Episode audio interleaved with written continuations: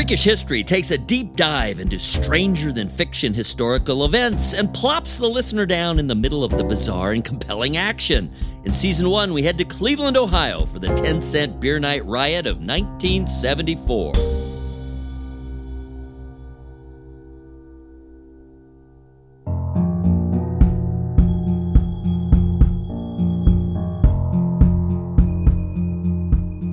Welcome to Heading for Home, a 10 cent beer night odyssey. I'm Eric Olsen. Every year, the media celebrate the anniversary of the 10 cent beer night riot of 1974 at Cleveland Stadium. Fans, awash in cheap beer, streaked, chanted obscenities, pelted the players with everything from hot dogs to explosives, then charged the field and brawled viciously with the visiting Texas Rangers and their own home team Indians. This is that story.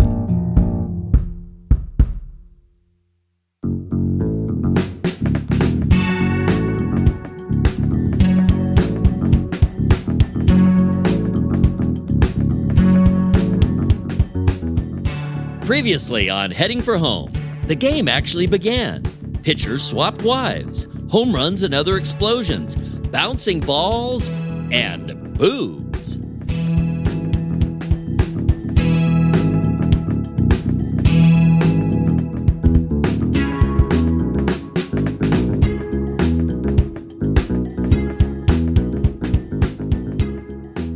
Heading into the top of the fourth inning, the Indians pitcher warming up on the mound was not Fritz Peterson. Indians manager Ken Aspromonte clearly hadn't liked what he had seen out of Peterson and was giving him the hook after only three innings and two runs allowed. Veteran right hander Dick Bosman, with an elevated ERA of 6.89, was his replacement. Peterson hadn't looked sharp. The first three Rangers up in the inning were all righties, and Bosman needed the work, having pitched only five times on the season. A quiet and unassuming guy, Aspromonte, 42, was in his third season as Indians manager after spending a solid but uneventful seven seasons in the majors as a second baseman and third baseman with a number of clubs. Rangers cleanup hitter Jeff Burroughs stepped in to start the fourth. Bosman carved him up quickly and struck him out. Up next was DH Tom Grieve. Like in the second inning, Grieve homered, this time to right, giving the Rangers a 3 to nothing lead. A completely naked man ran onto the field and slid into second base, stealing the thunder from Grieve's second homer. Many cringed knowingly at the road burn a stunt like that would inflict on exposed tender flesh, but all admired his balls. This led to another convergence of authorities on the field, but the lumbering security guards and ushers were no match for the bearskin bandit, who was wily and elusive, his junk flopping to and fro with every knee lift. Then, like some sort of interdimensional being, the streaker zigged, zagged, and disappeared into the stands. Jim Fregosi climbed into the right handed batter's box with one out and the Rangers leading 3 0. After a battle with Bosman, Fregosi popped out to Blanco in foul territory near first for the second out. Shortstop Toby Harrah then lashed a liner into left field. Harrah slid into second with his ninth double of the season, recapitulating the efforts of the streaker, but with pants. Harrah danced off second as Leo Cardenas came up to bat with the game at a critical juncture. With two outs, Harrah would be running on contact. If he scored, the Rangers would take a commanding 4 0 lead. But Cardenas hit one off the end of the bat and popped out to Blanco at first base to end the threat. The crowd sighed in relief, but then grumbled with disapproval at the overall state of affairs. A supposed revenge game that the tribe trailed 3 0 after three and a half meek and ineffectual innings.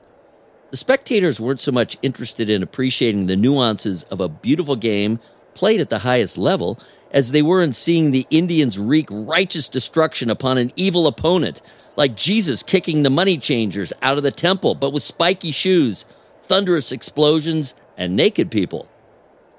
Of course, there were legitimate Indians fans in attendance who were dialed into the bigger picture.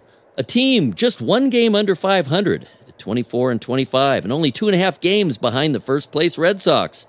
But there was a large, ham fisted component in the crowd becoming unmoored on rivers of beer that lusted after the primordial release of a blood sacrifice. And they had a literal tribal beat provided by superfan John Adams and his big bass drum in the bleachers to synchronize their cause. Adams beat the drum at virtually every Indians home game from 1973 until COVID protocols struck in 2020 almost 3,600 games. Fergie Jenkins stalked to the mound to pitch the bottom of the fourth inning. The crowd pleaded, cajoled, demanded that the Indian second baseman Jack Brohamer begin the onslaught. On a fastball, Brohamer clubbed a regal blast to center that went back, back, back. Only to be corralled by center fielder Tovar on the warning track. Leron Lee came next to the plate with the tribe's lone hit thus far in the game. He lined a vicious low drive toward the pitcher's mound that Jenkins didn't have time to grab. The ball caromed off his kneecap with a sickening smack and rolled its way toward short as Lee streaked across first base with his second infield single of the game. Someone in the upper deck began chanting.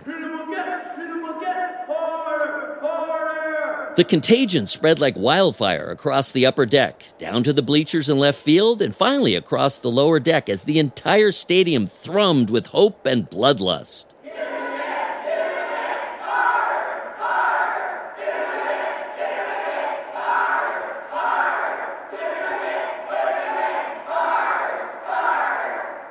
With one out and Leron Lee on first, Charlie Spikes came up for the second time, having flied to right to end the first inning.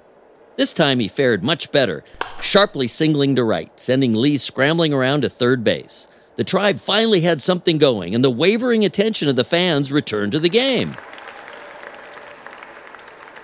Indians DH Oscar Gamble came up with a big bat, the biggest afro in the majors, and a chance to cut into the Rangers' 3 0 lead with one out and runners on first and third. Gamble singled up the middle, scoring Lee and sending Spikes all the way to third. The stadium exploded in tumultuous cheers, sounding more like a World Series crowd than a Tuesday night gathering in early June.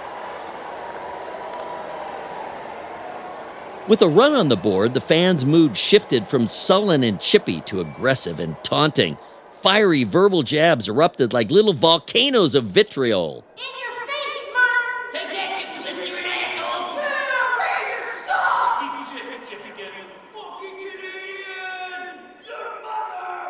But this was also time for hope. The Indians had runners on first and third with only one out, and the dangerous George Hendrick stepping into the box. Hendrick dramatically worked the count to three and two before grounding into a 4 6 3 double play to end the Indians' short lived rally and the fourth inning. Four innings into the big revenge game, and the tribe hadn't been particularly vengeful. They were down three to one. But things could be worse, and there was always more beer, practically free, to be drunk, as well as insults and random objects to be hurled at the opponent. Dick Bosman ascended to the mound for the top of the fifth. Jim Sundberg, who had doubled to center his last time up, strolled into the batter's box. Sundberg grounded tamely to Lowenstein at third, who scooped it up nicely and made an accurate throw to Blanco at first for the out.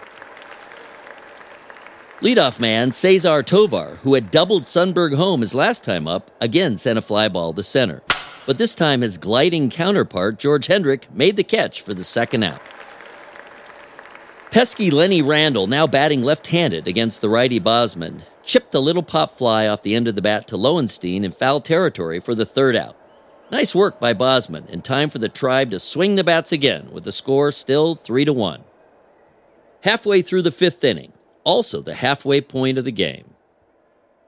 Billy Martin made some maneuvers, inserting lefty rookie phenom Mike Hargrove hitting an eye popping 358 at first base.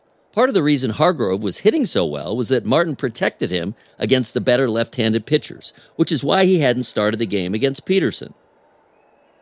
For all of Billy Martin's issues, namely anger and alcohol, he was a very successful, even beloved manager and usually made the right moves to bring out the best in his players. Martin, in his first full season managing the Rangers, had the team playing 500 ball after they had lost 105 games in 1973 and 100 games in 72. The franchise, as the Washington Senators from 61 to 71, and then as the Texas Rangers, had only finished above 500 once, ever.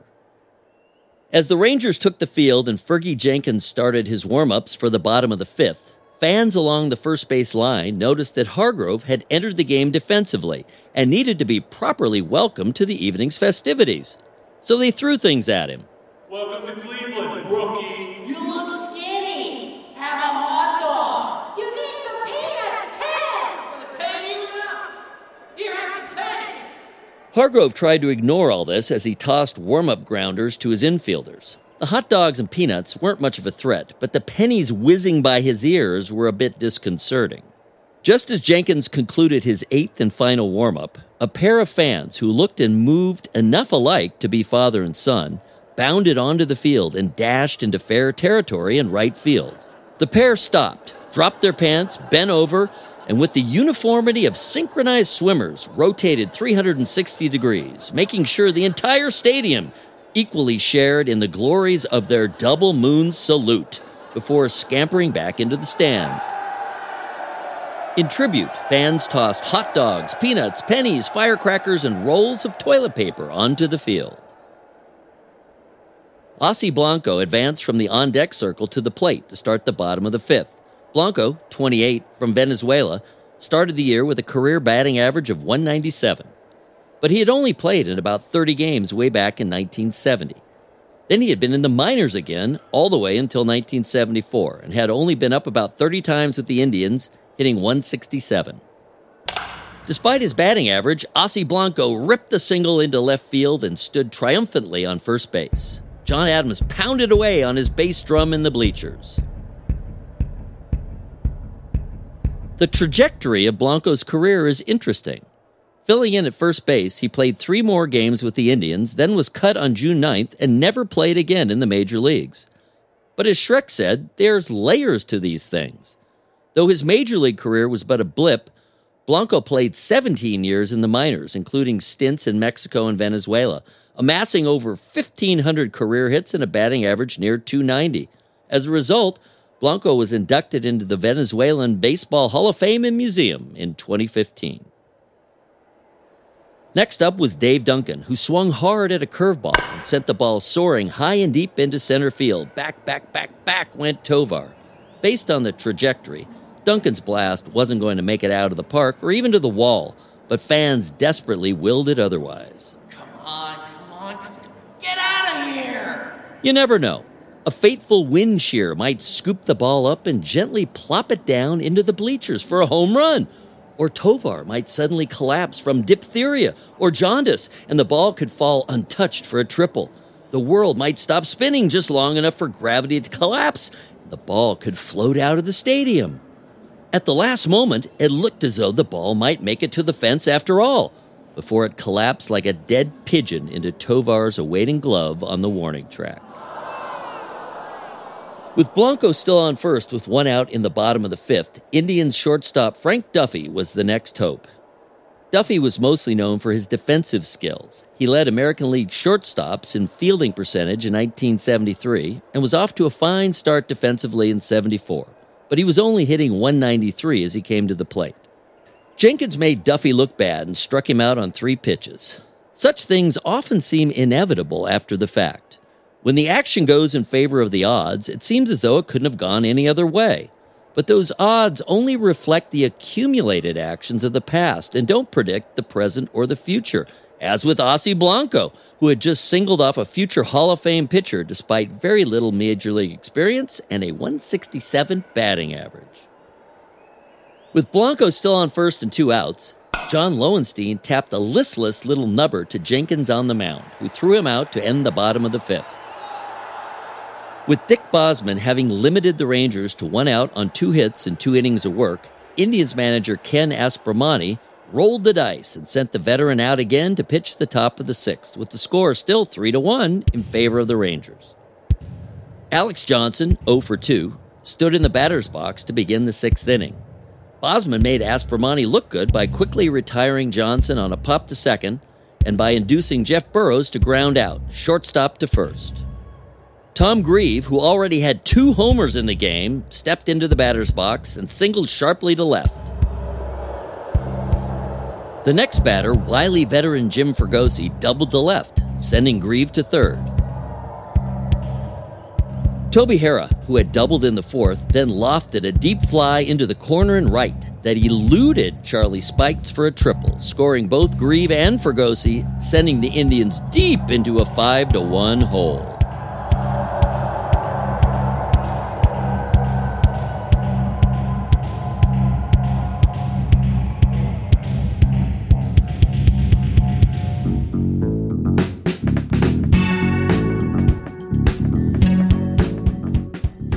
Next time on Heading for Home, a warrior is felled.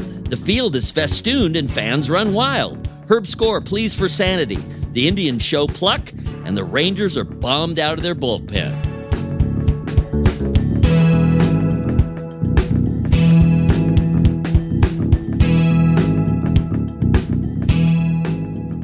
Heading for Home is written and executive produced by Eric and Dawn Olsen. Sound design and original music by Richard Ingraham. Performed by Eric Olsen, Buck McWilliams, Alex Olsen, Mars Fargo, Tom Fulton, Nathan Welsh, Marty O'Sullivan, Dawn Olsen, Donna Westfall, Bryan Westfall, and Richard Ingraham.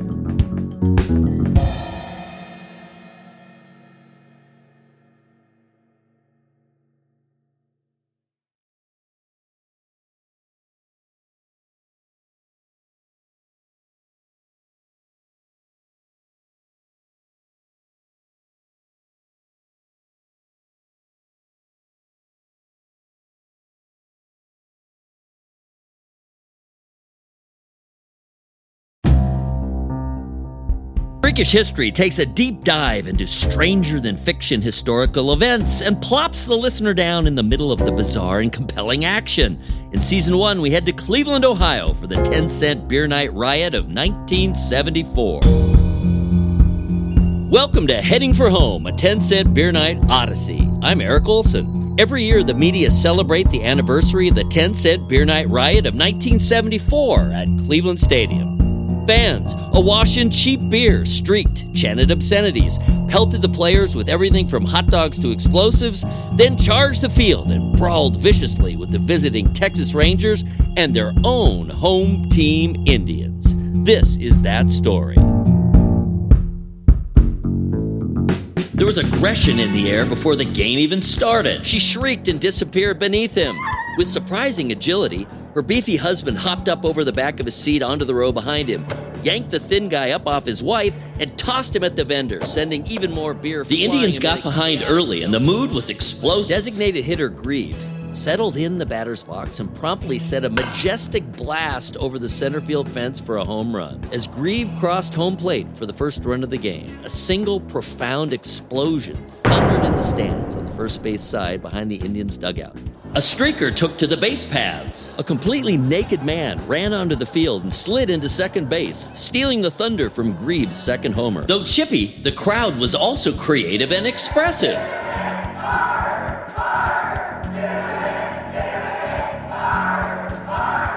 There was a family of Mooners. A pair of fans bounded onto the field and dashed into fair territory in right field. The pair stopped, dropped their pants, bent over, and with the uniformity of synchronized swimmers, rotated 360 degrees, making sure the entire stadium equally shared in the glories of their double moon salute. As the tribe fell into a 5 to 1 hole and the alcohol took hold, stadium announcer Bob Kiefer pled for sanity. Ladies and gentlemen, the Indians players and management request that you stop throwing things and stop running onto the field. Thank you for your cooperation. The field looked like a perverse circus with fans bounding onto it from all corners of the stadium, some doing somersaults and cartwheels, some dancing. Loons in left field were still trying to pull the padding off the wall as the grounds crew, brooms in hand, poked and shooed at them like they were a pack of raccoons rooting through the trash. Act! The beer ran out! Attention, guests. All concession stands have run out of beer. Just kidding. However, beer may still be obtained from the trucks on the far side of the outfield fence. Despite the drunken streakers' destruction and explosions, the Indians were on the verge of a huge comeback. He reached back and spun a curve up to the plate.